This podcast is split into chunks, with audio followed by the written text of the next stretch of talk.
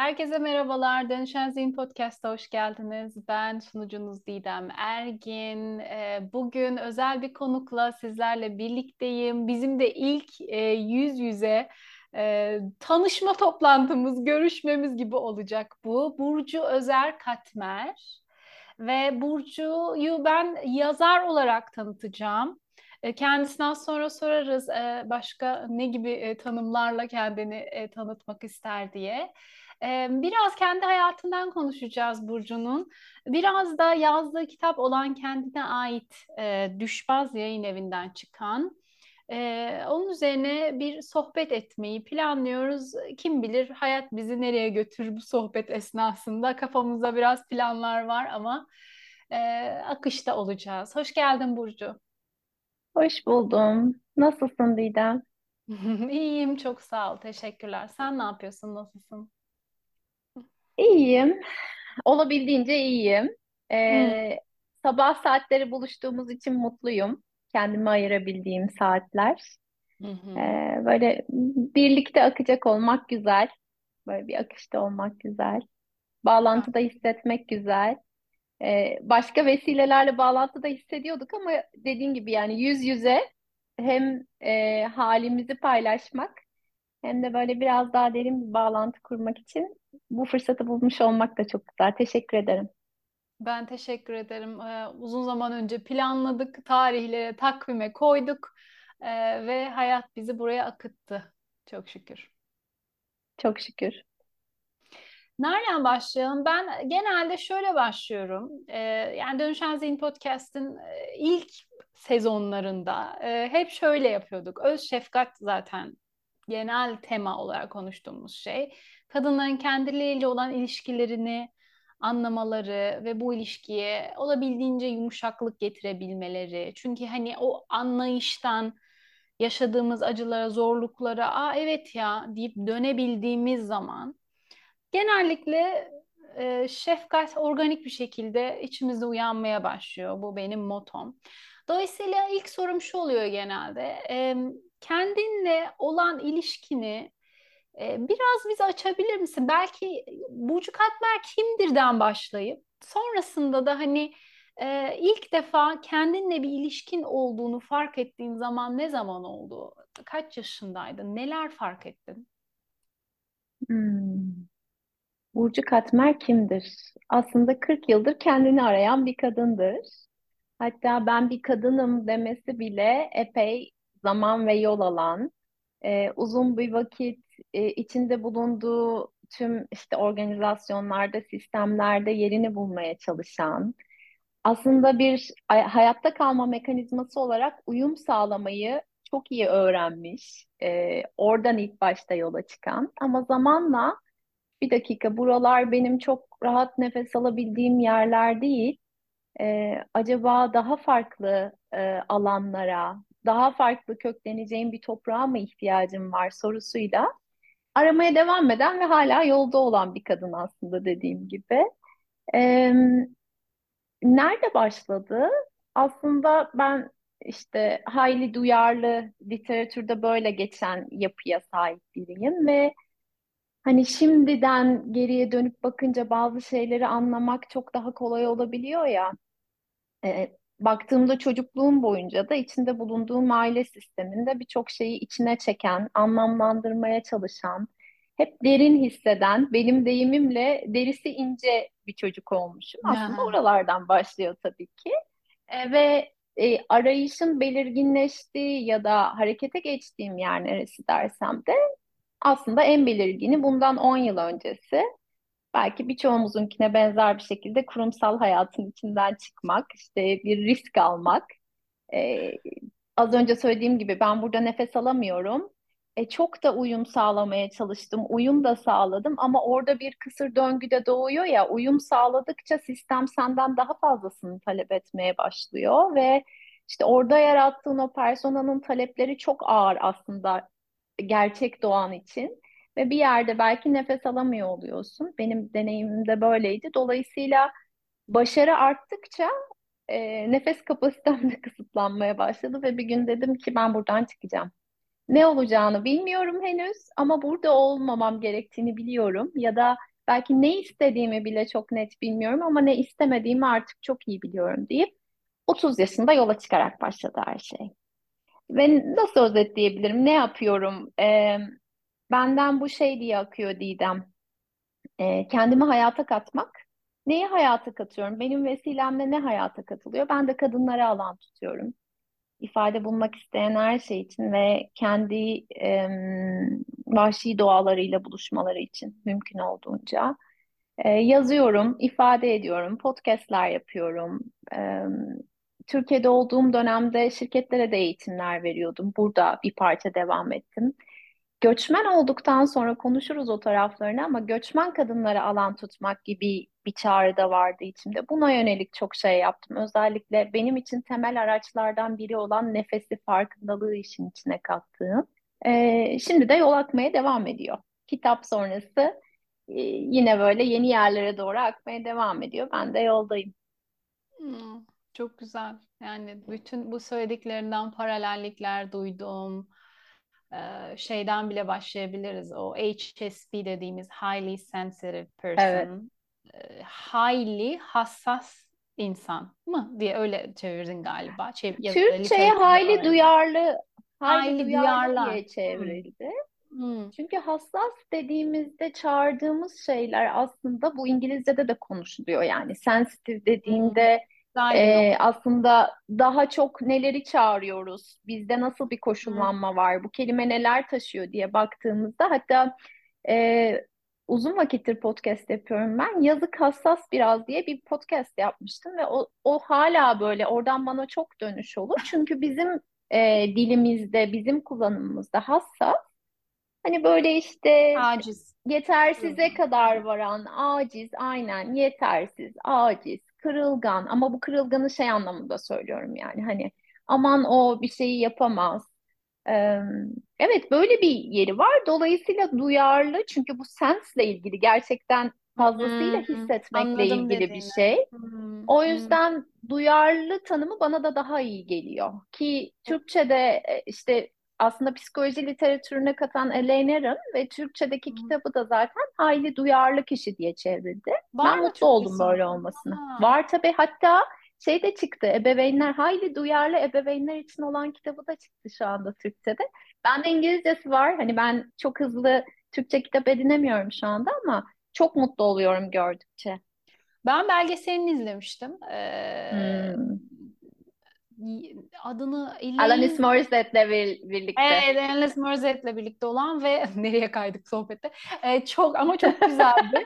Belgesel de İngilizceydi. Ondan yani Amerika'da yaşar ben benim de Amerika'da yaşarken kendimi bulma yolculuğumda e, terapistim sayesinde öğrendiğim bir şeydi hayli duyarlı insan olma e, nedir diye. Yani hani onun üzerine ben başka bir podcast bile çekilebilir ama dinleyiciler evet. için yani söyleyebiliriz belki sinir sisteminin çok daha e, duyumsal anlamda e, daha geniş bir perspektifi algılayabilmesi, içine alabilmesi e, anlamına geliyor. Evet duyuyorum dediğini hassasiyet fakat bence hassas kelimesi evet gerçekten burada bir connotation, bir çağrışım e, duyuyorum. O da e, toplumun, bunun üzerine çok konuşuyorum ben. Toplumun algısıyla alakalı bir şey. Yani aslında bu, bunun kırılması gerekiyor belki de. Hani hassas evet. demek yani bunu biliyorsun Brené Brown da çok konuşuyor. Hani vulnerable olmak, o kırılganlık, Hı-hı. o duyarlılık yani bunlar aslında çok büyük cesaret gerektiren şeyler. Çünkü kendini açma kapasiten olması gerekiyor ki hani gelecek bir cevap ne olursa olsun hani karşıdan alacağın cevaptan bağımsız olarak kendini açabilmen cesareti ve özgürlüğü anlamına geliyor. Ee, şimdi orada orada çok paralellikler buldum. Bir de e, kurumsal hepimizi herhalde HSB'lere pişirip ondan sonra böyle atıyor dışı. Tükürüp atan Fakat şu da var. E, yani şimdi yeni tanışıyoruz. Senin deneyimin adına konuşmak istemem. Kendi deneyimimden. Ben de çok iyi adapte olmuştum. O kurumsalın merdivenlerini hızlı bir şekilde çıkıyordum ve çıktıkça daha da yukarılara çıkmak arzusu yani böyle hani bir böyle bir başarıdan e, beslenme hali ama bir noktadan sonra da artık böyle içsel bir boşluk. Yani ne kadar hani böyle dış faktörlerle doldurmayı istesem bile değil mi başarıyı? Evet. E, içeride bir yerlerde derin bir açlık, boşluk, tatminsizlik. E, ben buraya ait hissetmiyorum. Dışarıda bir şey olmalı beni çağıran. Mersem bu içsel yolculuk aslında bizi çağıran şey. Onu dediğini duyuyorum. Çok etkileyici gerçekten. Ne güzel ki böyle paralel yollardan geçtiğimizi hissediyorum o anlamda da. Göçmenlik de öyle. Onun üzerine birazdan evet. zaten kitap üzerinden konuşuruz.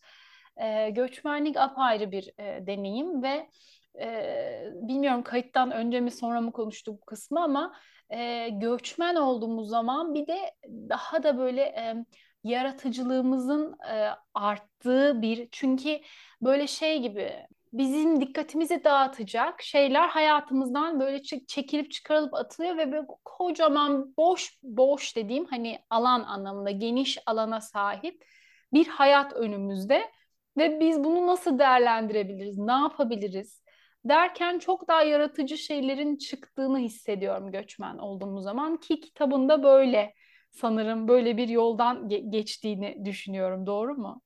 Tam böyle.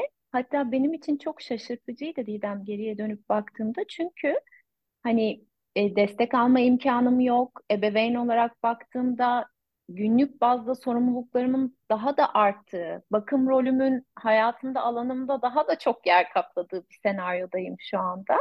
Ve tüm bu günlük koşturmanın içinde bu kitabın çıkıyor olması düz mantıkla baktığımda şaşırtıcıydı. Ama tam da dediğin gibi başka bir boşluk doğuyor. Kendini yeniden tanımlamak için de o Mary Oliver'ın dediği gibi vahşi hayatında, biricik hayatında ne yapacağına yeniden karar vermek için de bambaşka bir boşluk doğuyor. Göçün ilk yılıydı sanırım. Bir Harvard araştırması okumuştum. Harvard'a öğrenci olarak gidenler üzerinde yapılan bir araştırmayla şeyi ortaya koymuşlar. Göçün o sense of self diyebileceğimiz yani kendilik hissi diye çevirmeye çalışayım.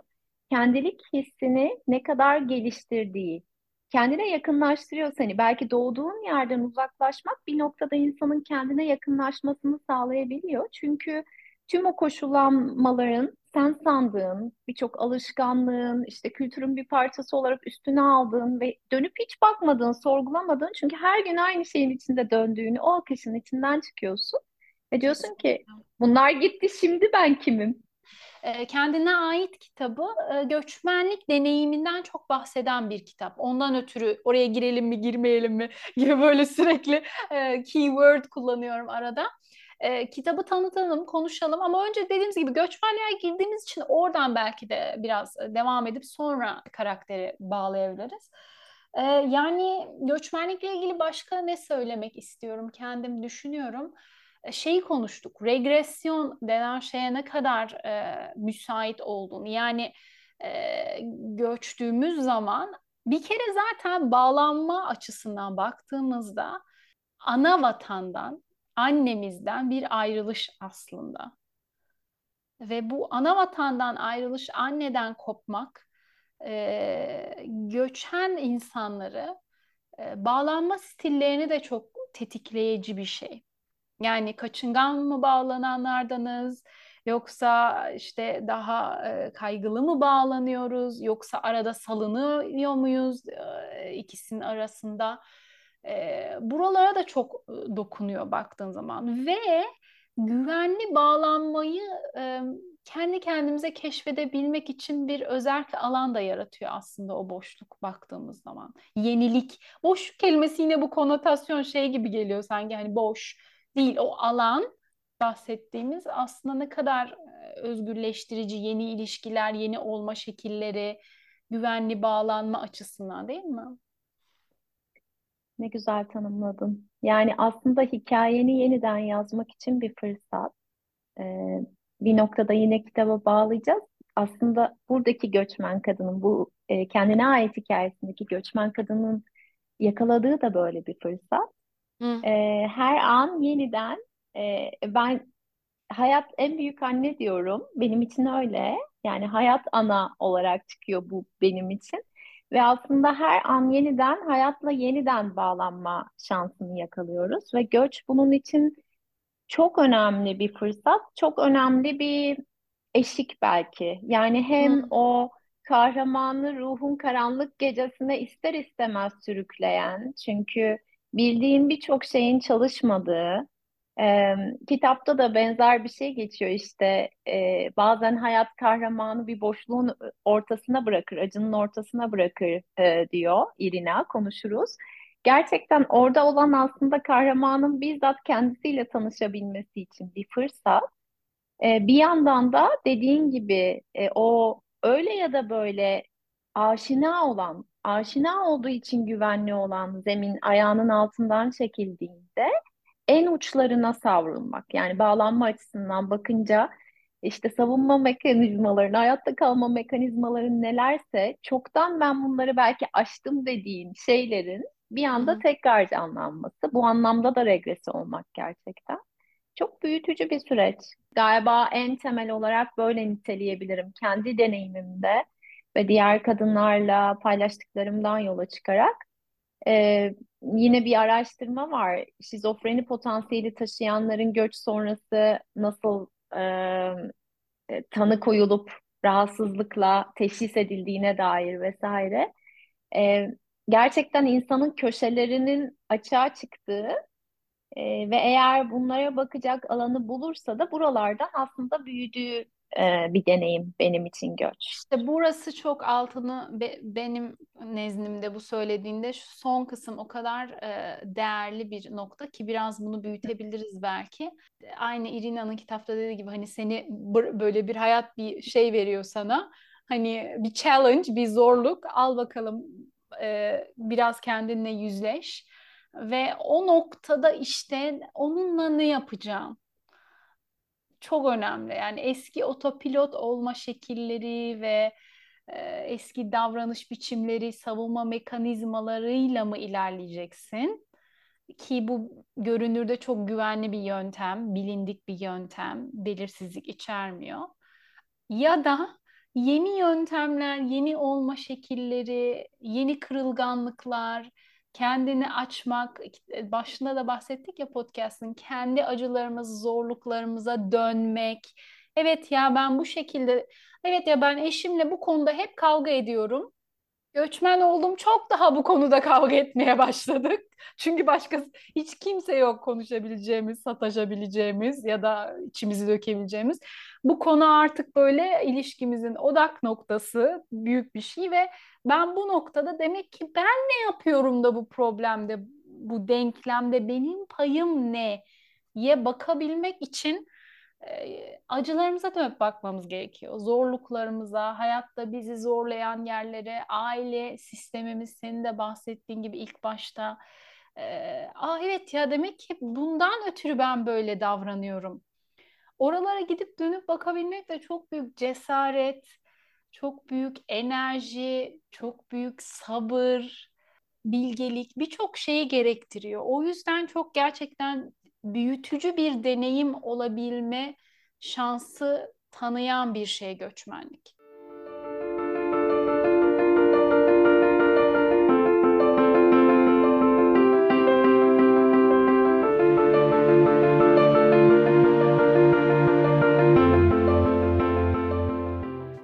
Güzel söyledin. Gerçekten öyle. Büyük cesaret gerektiriyor.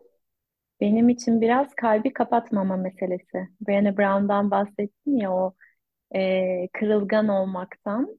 E, zannediyorum bizim neslimiz şeyi çok iyi tanıyor. Yani e, kültürel olarak baktığımızda da benzer bir ebeveynlik gördük bazı noktalarda. Elbette herkesin hikayesi çok eşsiz ama e, işte o öfke anında ilişkinin kesilmesini mesela ya da zorlanma anında ilişkinin kesilmesini, başının çaresine bakmayı, ayaklarının üzerinde durman gerektiği koşullanmasını. Bunların hepsini biz hani tahmin ediyorum çoğumuz e, içselleştirdik. Kültürün çok dışında kendini tutan bir ailede yetişmediysek eğer. E, dolayısıyla bu zorluklarla baş başa kaldığımızda da ilk ortaya çıkanlar bunlar oluyor. E, ve eğer durup kalbini kapatmadan, kalbini o belki sert köşeli bir tanım olacak ama acizliğine, insan olmanın acizliğini açarsan e, sonrası yumuşuyor sanki. Ben mesela hayatımda birkaç kere hatırlarım hıçkıra hıçkıra ağladığımı. Yani o diyaframdan gelen bir şey vardır ya katılma daha doğrusu hıçkırma evet. demeyelim ona katıla katıla ağlama. Göçmenlik benim hayatıma dönem dönem böyle katıla katıla ağlamak diye bir şey kattı. Ve bunun ne kadar gerçek, ham, hani o vahşi bir şey olduğunu ve günün sonunda onu yaptığında insanın nasıl rahatladığını, belki yine hayat ana dersem o anne kucağına kendini bırakıp ben bu kadarını yapabiliyorum ya da şu an çok zorlanıyorum deyip omuzlarını Hmm. bırakıp günün sonunda da gerçekten katılaşmayı, kapanmayı geride bıraktığı, yumuşadığı bir beden hali sunuyor. Yani bunu kendi deneyimimden çok samimi bir şekilde paylaşabilirim. Çünkü ne olursa olsun çalışacak, yapacağım, olduracağım e, öğretisiyle, koşullanmasıyla büyümüş bir kadın olarak benim adıma belki de ilk öğrenilen şeylerden bir tanesi şuydu. O ne olursa olsunun sana çok maliyeti var. Birincisi, emin misin? İkincisi de e, olduramayacağın şeyler var Burcu. Bu hani böyle başını önüne eğip hayatın karşısında Kabul. tevazuyla kabul edebilir misin? Ve şu anki bu sınırlar elbette değişiyor ama şu anki kapasitenle ve sınırınla durabilir misin? Çünkü insan olma deneyimi bu. Açılacak mısın sonunda buna? Araya hiçbir şey koymadan. Az önce sen de söyledin ya hani eşimle hep aynı sorun vardı belki ama dönüp bakmam gerekti. Çünkü artık sürekli birbirimizle yüz yüzeyiz. E, O e, mevcut hayatın, alışkanlık halinde akan hayatın dikkat dağıtıcıları ortadan kalktı, Yok, değil mi? kesinlikle. Yok, hiçbir dikkat dağıtıcı yok. Görece konfor, hani o konfor olarak tanımlayabileceğimiz birçok şey geride kaldı ve şimdi artık gerçeğimize dimdik bakıyoruz gibi bir yerden geçiyor insan. İşte orada da kalbi kapatmayıp, e, hayata karşı böyle e, katı katı durmayıp, e, açıldıkça ve insan olmanın acizliğine, o ortak insanlık deneyimine şefkat diliyle söylersek teslim oldukça yumuşuyor insan sanki. Kendimde onu gözlemliyorum bu dört buçuk yılın sonunda. Kalbi açıp kapamakla ilgili e, konuşuyoruz ve şu şu uyandı bende. Aslında e, bunu şimdi ben de bir kitap yazdım henüz basılmadı. Bu kitabın içinden geçen bir içindeki bir e, cümle alıntı olarak söyleyebilirim. Yani kalbimizin kapıları ya açık oluyor ya kapalı oluyor. Kapattığımız zaman evet belki acılara, zorluklara, işte hayatta bakmak istemediklerimizi bir kenara koy. Hani geçiş yok. Buradan ilerisine gelemezsin deyip kapat, kapıyı kapalı tutabiliyoruz. Ama bu aynı zamanda çok büyük bir e, e, nasıl desem bunun çok büyük bir gideri de var bizden. O da şu. Hayattaki her şeye kapıyı kapatıyoruz. Yani kalp kapandığı zaman hayatın güzelliklerine de kapanıyor. Hayatın sevincine de kapanıyor. Şükredebilmeye de kapanıyor. Başka insanlarla olan o bağımızı, sen hayat ana dedin, ben birbirimizle olan o görünmez bağlar dediğim interdependence, birbirimizle olan ilişkimize ne kadar aslında aciz dedik ya tırnak içinde söylüyorum. Bağımlı olduğumuzu, birbirimize bağlı olduğumuzu hepsini göremiyoruz. Kapanıyor çünkü uyuşuyor resmen. Ama aynı şekilde kapıyı açtığın zaman da hayatın hem zorluklarına bakıyorsun, hem acılarını görebiliyorsun, hem başkalarının zorlanmalarını görebiliyorsun. Ama aynı zamanda derin bir tatmin, derin bir mutluluk, sevinç, gün ışığını gördüğün zaman bedenindeki ısıyı hissedebiliyorsun. Çünkü beden uyanık. Yani kalp dediğimiz aslında Canlı. beden canlı. Uyuş, uyuşmayı seçmemiş ya da uyuş seçmemiş doğru bir kelime olmayabilir. Hayatta bazen travmalar, bir şeyler kapıları kapatmamıza sebep oluyor olabiliyor. Yani hani burada bir bilgelik de yatıyor. Hani burada şeyi konuşmuyoruz aslında değil mi? kalbiniz kapalıysa siz şöyle insanlarsınız falan. Hani yargısız bir yerden kapanmışsa eminim çok doğru ve geçmişte bir şey yaşanmış ki ondan ötürü o acı kaldırılamadığı için o kapı kapanmış. Ama her zaman yeniden açmayı şöyle azıcık kıvıtıp hani dışarıya şöyle kafamızı sokup bakmayı biraz daha açıp biraz daha açıp değil mi? Güvenli alanlarda tekrardan yavaş yavaş kalbimizi açmayı ve bedeni hissetmeyi deneyimleyebiliriz. Muazzam bir zeka var o kalbin kapanmasının arkasında anlayabildiğim kadarıyla. Ee, bir zamanlar senin de söylediğin gibi hissetmenin çok olduğu şeyler vesilesiyle hepimiz belki buradan geçiyoruz ve o kalbin açılmaya başlamasının da e, muazzam hediyesinin yanında senin de söylediğin o muazzam zorlukları da var. Çünkü kendi deneyimimde gözlemlediğim, az önce konuşuyorduk seninle de başlamada. İşte dört buçuk yıl oldu örneğin buraya taşınalı. Ee, sürekli sinir orası? sistemi. Söyleyelim İsviçre'deyim ben, Zürih'teyim. Konuşmadık önce. Ve evet İsviçre'deyim şu anda. Size oradan sesleniyorum ve e, bu dört buçuk yıl boyunca öncesinde ve e, devam eden şekilde sinir sistemime yatırım yaptıkça ve bunun üzerinde işte bedenim üzerinde, duyumlarım üzerinde çalıştıkça e, sadece kendi deneyimimde hissettiklerime daha çok açılmıyorum. Kendi soy potansiyelimde olan, hiçbir zaman ifade bulmamış göç travmalarını hissetmeye başlıyorum. Tüm bu e, kendime alan tutmak istediğimde ya da destek aldığımda ortaya çıkanlardan bahsediyorum. E, dün bir haber okudum. Benim yaşadığım ülkede şu anda 15 yaş üstü nüfusun yüzde 40'ı göçmen.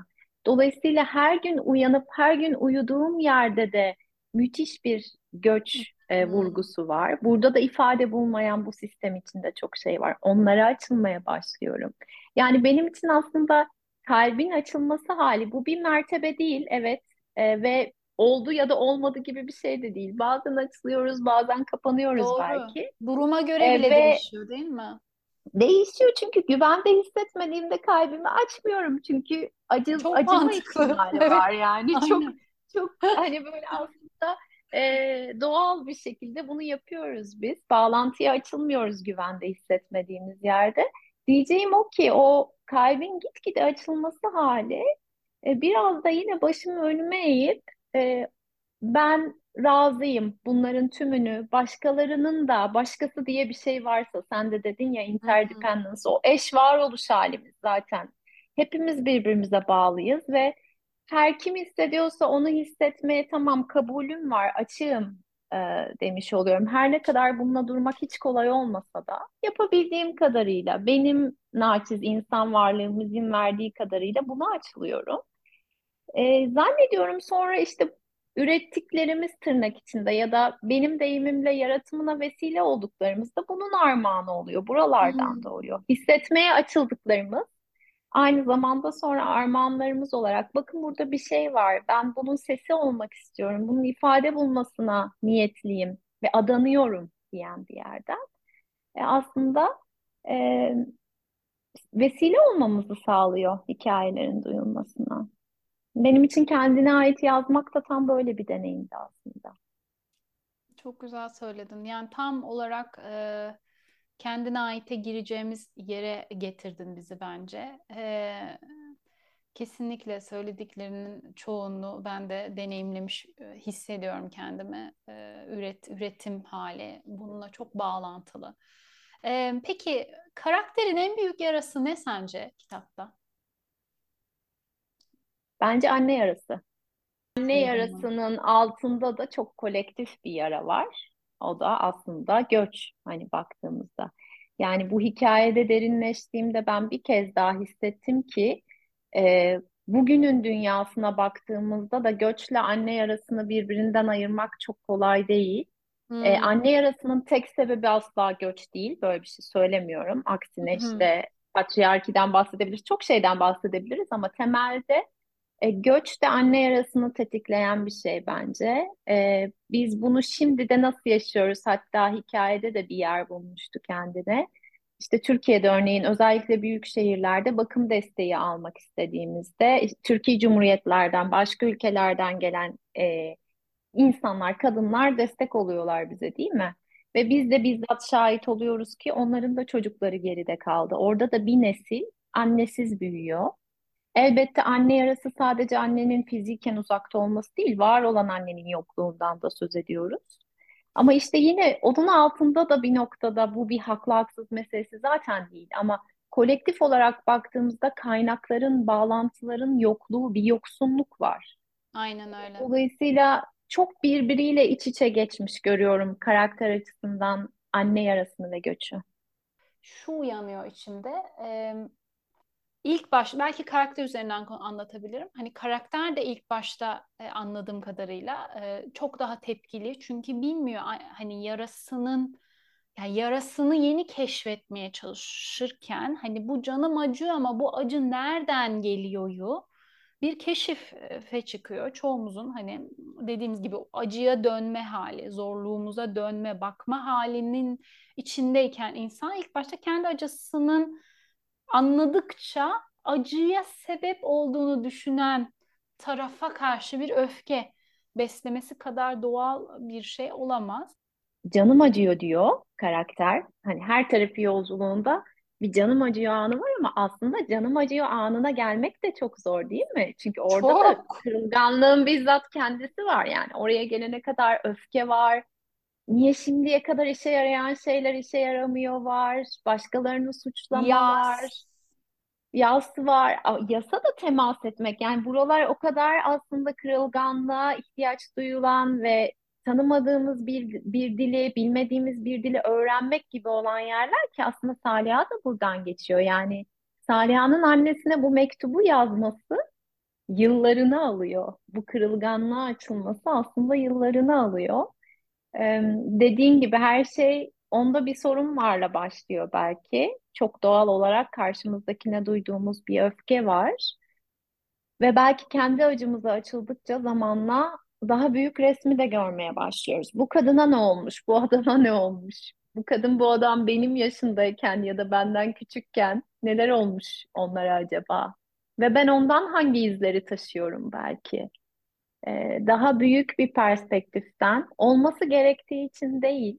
Yani affetmeliyiz gibi bir yerden hiç söylemiyorum bunu ama e, olanın bu olduğunu açılıyoruz çok doğal bir şekilde. Bir yer doğuyor, var olanı kabul ettiğimiz. Evet önce belki kendi acımı kabul ederek başlıyor. Bunu kendi deneyimimden yola çıkarak söylüyorum. Ve sonra da işte o onların yoksunlukları, onların içinde büyüdüğü kültür ve işte anne yarası ve göçü konuşurken söylediğimiz gibi e, kolektif olarak bir yara aynı zamanda söz konusu. Buralara bakıyoruz ve e, yani ne acı ki biz şunu yani acıya da acı demek lazım bence. Hani şu an burada güvende ve bağlantıda olmanın rahatlığıyla bunu söyleyebiliyorum. Ne acı ki biz şimdi bizim dönemimizde, bizim ülkemizde yaşananların nasıl yansıyacağını henüz tam olarak göremiyoruz. Yani birçok şeyden bahsedebiliriz. İşte en basitinden az önce şeyden bahsettik. Ee, gelen kadınlar, onların çocuklarından uzaklaşması. Keza bizim şu anda göçün dalga dalga devam ediyor olması, Türkiye'den bir yerlere doğru devam eden göçün. Evet. Ee, henüz bunu bilmiyoruz. Henüz bunu tam olarak ne istatistiksel olarak e, çok böyle adım adım gözlemleyebiliyoruz. Geriye dönüp bakıyoruz. Ne de e, bunun bize maliyetini biliyoruz ve bunun anne yarası açısından bakınca da neye dönüşeceğini henüz bilmiyoruz. Aslında bu hikayeyi yazmak isterken, buna vesile olurken sadece geçmişte yaşananların değil, e, bizim topraklarımızda büyümüş insanlar için söylüyorum. Şu anda yaşananın da izi ve etkisi var. Şu an bir şey oluyor. Bir süredir bize çok büyük bir şey oluyor aslında. Ve bunu deneyimleyeceğiz, deneyimlemeye devam ediyoruz. Yani ben zaten bu söyleşiyi esnasında sürekli arkada şöyle bir soru uyanıyor. Belki bunu şimdi getirmek e, güzel olur. O da dinleyen herkes ya bunları yaşamak için, bu içsel yolculuğa çıkmamız için göçmen mi olmamız gerekiyor illa? Bir soru bu seyirci, dinleyenler açısından kafamda uyanabileceğini düşündüğüm. Başka bir soruda ya da başka bir kesim dinleyicide evet ben de göç etmek istiyorum. Çünkü artık bıktım buradan. bu düzenden, bu saydığın az önce söylediklerinden yola çıkarak böyle bir akım bilhassa gençlerde e, benim gözlemlediğim ya da artık her kesime yayılıyor ama en, en çok gençler hayatlarının geleceklerini tırnak içinde kurtarmak çabasıyla böyle bir e, kaçış yolu arayışındalar. Yargılamıyorum, hiç e, bir şeyim yok. Yani tabii ki e, böyle hissetmeleri çok doğal. Paylaştıklarından e, ortaklık bulduğum çok şey var.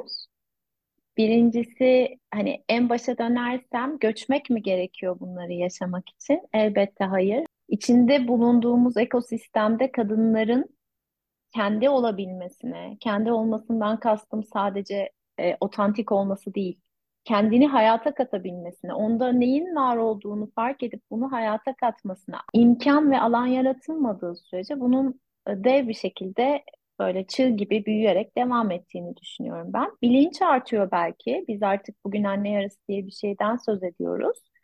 Ee, belki kaynaklarımız da var çok şükür. Ama e, gitgide başka boyutlara da yayılarak bunun e, yaşandığı gerçeğini de yatsıyamayız bana kalırsa. E, evet dolayısıyla hiç göçmeden de bu yaşanabilir. Ve e, senin deneyiminden ortaklık bulduğumu hissettiğim yer de şurası. Ben e, hatta bir paylaşım yapmıştım en son Türkiye'ye gidip döndüğümde. Derisi ince olanlar beni anlar. Hayat bazen deriniz çok inceyse kızım şimdi sen buradan çık. E, burada kal, buradan gör, buradan hisset ve paylaş, ifade et diye sizi bir yerlere atabiliyor gibi bir şey hmm. demişti. Benim yolculuğum biraz böyle bir yolculuk. Yani ben zaten burada yaşarken de orada yaşıyorum ve orayı çok hissediyorum. O belki biraz da başka şekillerde de tanımlanabilir ama başta bizim o ortaya koyduğumuz hayli duyarlı doğaya sahip olmanın da getirdiği bir şey. Ee, zaten ortak insanlık deneyimine çok açılıyorum. Bazen dengelemem gerekiyor ve e, buradayken Türkiye ile yaşadıklarımı, Türkiye'ye dair hissettiklerimi ifade edebilmek için, kendimi hayata katabilmek için şimdilik buraya bu alana ihtiyacım var. E, yani çok basit. İstanbul'da yaşıyordum ben de ve ancak İstanbul'un biraz dışına çıkınca bilinç dışı stres faktörlerinin farkına varıyorsun ve duyarlı bir sinir sistemine sahipsen her gün orada uyanıp küçücük bir çemberin bile olsa ben en son Ataşehir'de yaşıyordum. Çok şanslıydım o açıdan ama yıllarımı iki kıta arası her gün gelip giderek yaşadım. Çalışarak yaşadım ve şimdi aklım almıyor. O yükü nasıl, nasıl kaldırdım? Taşıdım? Hala da kaldıran bir sürü güzel insan Tabii var. Ha, ne oluyor? Bunun işte maliyetleri oluyor. Dolayısıyla şimdi benim için şöyle bir yer aslında.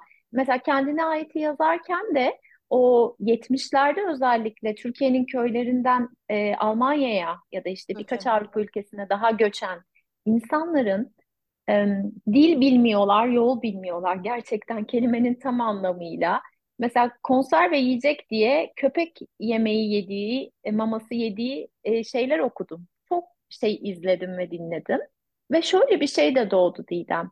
Şu an burada olmamın bir anlamı var. Bir kere bir minnet ve şükran var şu an deneyimleyebildiklerim için. Dolayısıyla şu an durduğum yerden de benim elimi uzatabileceğim birileri bir şeyler var. Bu böyle bir kurtarıcı falan gibi değil. Hayır, burada olmamın bir amacı olmalı değil mi? Viktor Frankl'ın o ve görüyor ki amaç bulan herkes ya da anlam bulan herkes ayakta kalabiliyor değil mi? Şartlar aynı olsa da bazıları hemen ölüp giderken bazıları hayatta kalabiliyor, tutunuyor hayata. o deneyim bambaşka bir deneyim olsa da şu an yaşadığım deneyimin içinde de e, görece avantajlı, minnet duyacağım kaynaklarla buluşuyorsam bunları e, en iyi şekilde kapasitemi hayata katarak değerlendirmek gibi bir isteğim var. Hikayeyi yazarken de dolayısıyla şöyle bir anlam doğdu. Ben dört buçuk yıl önce göçtüm. Göçerken İngilizcem vardı. Önceki nesillere göre biz görece avantajlı şekilde tabii, göçüyoruz. Tabii Elbette ki. zorluklarımız var ama o başka bir hikayeydi. Onlar bambaşka şeylerle yüzleşmek durumunda kaldılar. Bambaşka zorluklar yaşadılar. Dolayısıyla benim içinde bulunduğum durumdan belki de dünyaya katabileceğim tek şey bu hikayelerin, zamanda yaşanan hikayelerin ne kadar zor olduğunu dile getirmektir. Bir kişi bile o zorluğu duyup onurlandırsa ki koca bir nesil var şu anda Türkiye'de yaşayan, geride bırakılmış Anne babası Almanya'ya çalışmaya gitmiş. Onlardan çok mesaj alıyorum. Benim hikayemi yazmış gibisin diyorlar. Hem göçenlerin zorluğu hem geride kalanların acısı, yoksunluğu bir kere bile onurlandırılsa belki benim de katabileceğim budur. Burada görece avantajlı olduğum yerden e, bunu yapmaya çalışıyorum ben de. O yüzden çok ortaklık buluyorum senin deneyimin.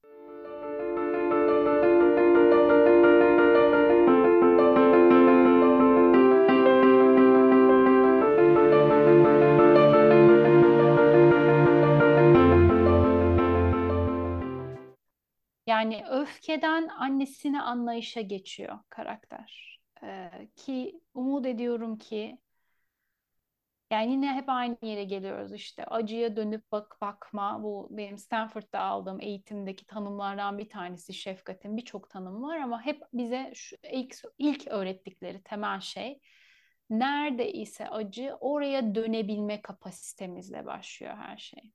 Yani o dönüşü elimde bile yapıyorum. O dönüşü hmm. yapabildiğimiz, o pivot edebildiğimiz an zaten bir şekilde içeride bir şeyler organik bir şekilde söylerken bile tüylerim ürperiyor.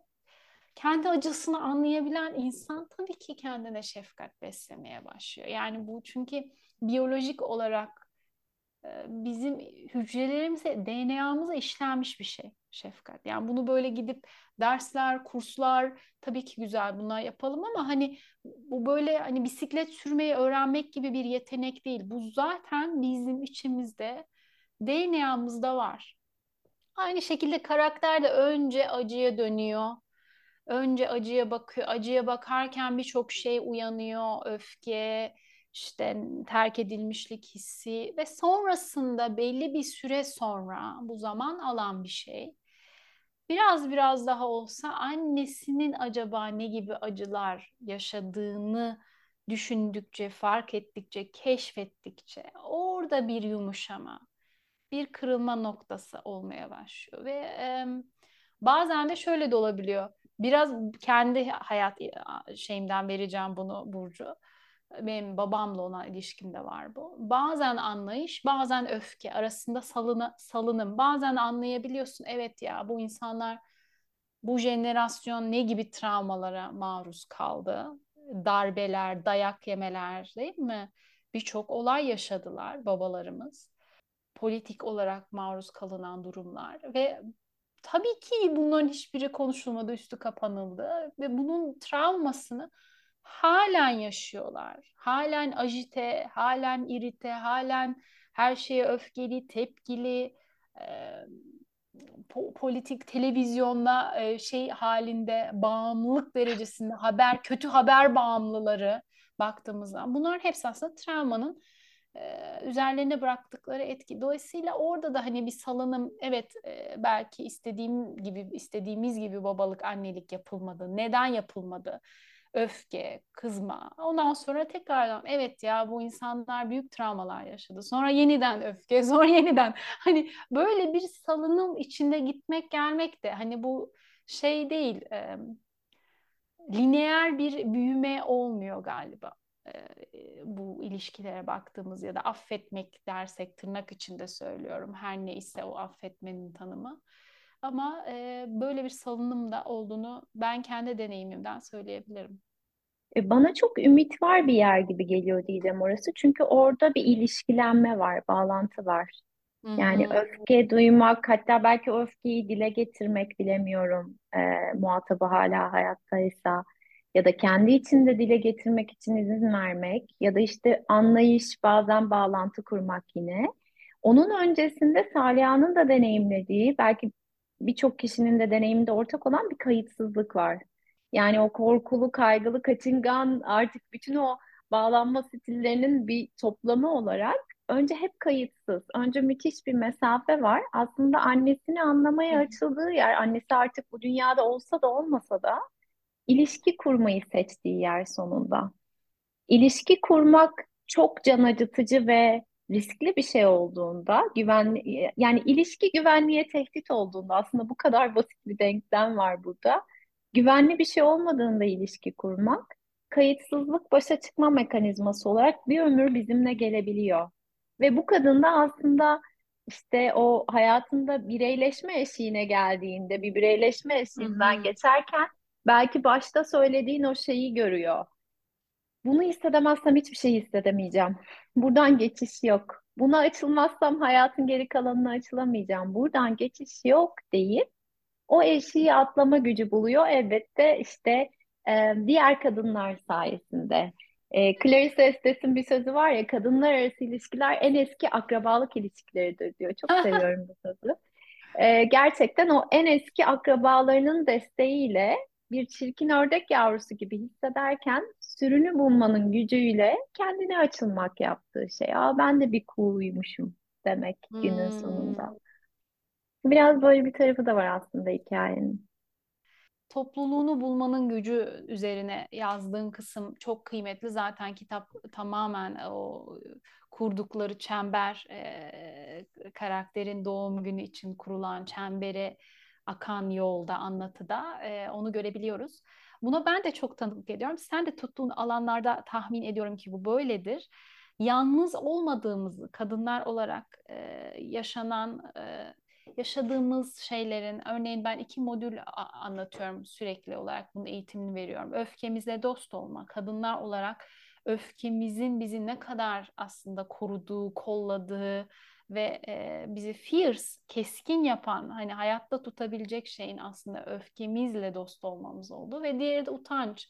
Utancımıza bakabilmek, iç kritik sesimize çalışabilmek ve her açtığım modülde çember açtığımız zaman çemberdeki kadınların hep soruyorum öfkesiyle dost olma konusunda zorluk yaşayan bir ben miyim? diye parmak kaldırın yaşıyorsa. Bütün eller kalkıyor ve o an e, görmelisin çemberdeki diğer kadınların diyorum ki her biriniz bakın şimdi. Çemberdeki diğer kadınlarla ilişki kurun bakın. Dediğim gibi akrabalarınız onların her biri ve onlar da zorlanıyorlar. Onlar da yatağa yattıklarında utanç hissediyorlar. Bedenleriyle olan ilişkilerinde zorlanıyorlar. Öfkelendikleri zaman ya Didem ne, niye öfkeleniyorsun? Kes sesini diyorlar kendi kendilerine. Ve bunlar bunların hepsi ortak deneyimler. Ve o alanı tutmak bile inanılmaz derecede gelenleri iyileştiren, katılımcıları iyileştiren bir şey. Yani onun için çok büyük bir gücü var. Kitapta da ondan bahsediyorsun. Evet yani karakterin de aslında hikayesini yeniden yazdığı en önemli noktalardan biri belki o senin de dediğin yalnızımdan. Hmm. Bir dakika başımı kaldırıp etrafa bakarsam yalnız değilim. İlk baktığımda o dış işte kendilerini korumak adına ya da kendilerini ifade etmek adına giydiklerini görebilirim, personalarını görebilirim. Ama onun arkasında gerçekten bağlantı kuracağımız, kırılganlıklarımızı birbirimize açacağımız bir yerden, e, alanın da o tutuculuğunda, güveninde bir araya geldiğimizde görüyoruz ki hikayeler bambaşka gözükse de yaralar, arzular, özlemler, hisler çok ortak. Oraya açılmak zaten e, her bir kadının öğretilenin ve koşullandığımızın aksine diğerinin büyümesine yeri oldukça, kalbi açılabildikçe gönülden destek olmasını sağlıyor. Yani orada o Salya'nın kendine sorduğu neden gelsinler ki benim için sorusu hı. aslında daha büyük bir resimde baktığımızda neden bunu kaybettik ki açılıyor. Yani bu bizim organik olarak sahip olduğumuz bir bağ. Neden bu kadar zor bunu hatırlamak? Neden unutturuldu bize? Ve belki de nedenleri de bir yana bırakıp nasıl hatırlayabiliriz demeye açılıyoruz. Bu biraz şey gibi hani sen bana sırrını verirsen ben de sana sırrımı veririm derler ya insanlar arasında yakınlık kurmanın iki önemli yolu sırrını vermek, ortak düşman yaratmak. O birimiz açıldığımızda, birimiz diğerine ya ben zor bir durumdayım diye el uzattığımızda bir diğerinin belki o ana kadar farkında olmadığı bir yerden bir şekilde ondan çıkan o el uzatma hali ve günün sonunda ah, yaşadığını biliyorum. Bizim az önce o göz göze bakıştığımız hal. Ne yaşadığını biliyorum. Burada beraberiz. Aslında onun en sonunda temelde burada beraberiz var değil mi? Ortak insanlık hali var. Burada beraberiz. Ve burada beraber olduğumuz yerden ben senin büyümene, kendini yaşamana gönülden destek olmak istiyorum. Senin annen, kız kardeşin, dostun, yoldaşın olarak burada var olmaya varım diyen bir şeyin açığa çıkması. Çoğu zaman bu bence desteği alıyor gözüken kadar desteği veren için de ilk başta şaşırtıcı. Çünkü deneyimlemediği bir şey. Hmm. Ee, ve içinde böyle bir çağrı hissediyor. Yani kadınlardan ben şunu da duyuyorum. Bu kadar iyi geleceğini bilmezdim. Sadece odakta benim olmam bana bir şey akması değil. Başkalarına bunu sunabilmenin, diğer kadınlara bunu sunabilmenin bu kadar iyi geleceğini bilmezdim. Aslında günün sonunda bu bizim kendi doğamızı yaşamamız. Kendi doğamız dedin ee, ve çok duygusal, güzel de söyledin. Şimdi ben bunun bilimini e, biraz koyarsam bir e, perspektife, o da araştırmalar şunu gösteriyor. Şefkat aslında e, vermek kadar almak da çok önemli ve en zorlandığımız kısımlardan biri aslında şefkat alabilmeye izin vermek kendi içimizde. Benim de çalıştığım yani yüzlerce kadında gözlemlediğim şey bu. Ne zaman ki şefkat akışı onların yönüne doğru gelmeye başlasa orada çok büyük bir direnç ve zorlanma hissi uyanabiliyor. Ve şunu ekleyeceğim. Çok e, enteresan bir e, proses şefkat. Duygu değil çünkü bir proses baktığımız zaman. Şefkati alan, veren ve o çemberde bunu gözlemleyen yani katılan değil sadece alanı tutan olmak bile aynı fizyolojiyi uyandırıyor içimizde. O da baktığımız zaman bir dopamin salgılı, yani oksitosinle zaten birbirimize bağlanmamızı sağlıyor. Oksitosin hormonuyla. O buradayım, seninleyim, burada beraberizi sağlayan duygu. Ve ardından da dopamin salınımı beyinde ve bedende. Çünkü dopamin e, bizi aslında e, reward dediğimiz ne denir ona? E, Tatmin ve ödüllendirme hormonu ödüllendirme mekanizması. Yani baktığımız zaman dopamin ödüllendirme mekanizması ki böylelikle hani dedin ya bu kadar iyi geleceğini hiç bilmezdim diyor kadınlar, insanlar ki böylelikle bir daha yapalım. Bir daha hani yani bu ödüllendirerek aslında içimizde yine ne kadar biyolojimizin içine işlendiğini gösteren bir şey dopamin salınımı. Çünkü ödül olarak bize şefkat hissettiğimiz zaman iyilik yapma hissi, acıyı sonlandırma hissini daha çok yapmak istiyoruz. Yaptıkça daha çok yapasımız geliyor. Bir bağımlılık şekli aslında baktığımızda. Çok güzel değil mi yani? Fizyolojimize böyle bir Müthiş. bağlanma e, var baktığımızda. Tabii aslında nörobilim açısından baktığımızda da bağlantısallığa götürüyor bu bizi. Yine İlişkide benzer bir yerlere evet, ilişkide olmak ve e, hani o son çalışmaların gösterdiği e, e, şey vardır ya çok e, klasik bir söylem. Her gün iletişim kurduğun beş kişinin ortalamasısın. Şimdi nörobilim açısından bakınca da fiziken birlikte olduğumuz ya da ilişkide olduğumuz herkesin duygu durumu, deneyimi Tabii. bizim de deneyimimizin ve duygu durumumuzun bir parçası oluyor az önce bahsettiğim gibi. Ee, ben çok bütünleyici buluyorum. Ben de dans ediyorum. İkisini birbirinden ayrı bulmuyorum. Ee, benim için de işte literatürü taramak. Çünkü şeye de çok inanıyorum. Özellikle bu alanlarda bizim ilgi duyup hayata bir şeyler katmaya çalıştığımız alanlarda bilimsel çalışmalara adanan insanlar da belli bir adanmışlıkla bu yola çıkıyorlar. Müthiş O adanmışlık benim için çok kıymetli. Onu ben zaten söylerken bile bedenimde hissediyorum. Ee, onun birikimi ve onun adanmışlığı bir araya geldiğinde açığa çıkacak şey benim için çok kıymetli. Ben de benim kapasitemizin verdiğince bir adanmışlıkla bu yoldayım. Dolayısıyla oradan alacaklarım benim için çok kıymetli. Çok ortak bir deneyimi paylaştığımızı hissediyorum. Hmm, hmm. Çok teşekkür ederim Burcu. Ben de teşekkür ederim. eklemek istediğin, kapatırken bir şey var mı? Ee, içinden akan, söylemek istediğin. Galiba benim içimdeki en canlı çağrı her zaman bunu hayata katma yolları birbirinden farklı olsa da hissedilenlerin ifade bulmasına vesile olmak. Özellikle de daha da az ifade bulabildiği için kadınların hissettikleri ve deneyimlediklerinin ifade bulmasına vesile olmak. Bence böyle günün ortasında hayat izin verdiğinde buluşup bizim burada yaptığımız sohbet de tam olarak bunun bir örneğiydi. E, hissedilenlerin ifade bulmasına vesile olmak. O yüzden benim için çok kıymetli.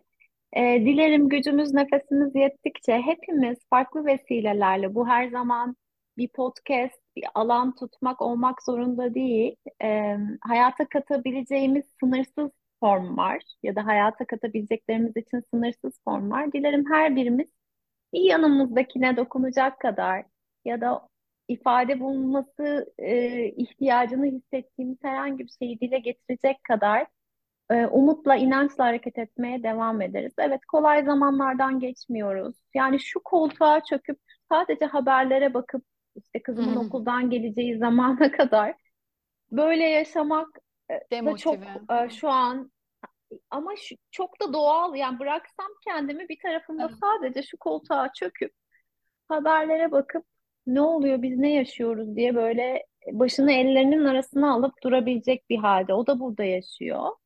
E gel gör ki bir yandan da güneş var. Sonbahar yapraklarını görüyorum. Senin gözlerine bakıyorum. Bağlantı halindeyiz. E, nerede olacağını bilmiyorum. Podcast'in böyle tatlı yanı da o. Çok hoşuma gidiyor. Kim bilir nerede kiminle buluşacak bu kayıt. Onun hissedeceklerini hayal ediyorum. Dolayısıyla bu da var. Alanda bu da var. E, hiçbiri birbirinden ayrı değil. E, her şey birlikte. E, birlikte böyle hayatın bugün dile geldiği kadarıyla her yönünü e, paylaşabildiğimiz için de çok minnettarım. Teşekkür ederim. Çok teşekkürler Burcu tekrardan zamanını ayırdığın için bizimle değerli deneyimini, insan olma, kadın olma deneyimini paylaştığın için, bu derece anlamlı bir kitap yazdığın için. Kitabının ismini tekrarlayacağım. Kendine ait Düşbaz Yayın Evi'nden çıktı. Mutlaka alın, okuyun. Hayatınıza bir değer katsın isterim. Dönüşen Zihin Podcast'ı dinlediniz. Ben sunucunuz Didem Ergin. Kendinize yumuşak davranabilmeniz dileğiyle bu bölümü burada sonlandırıyoruz. Hoşçakalın.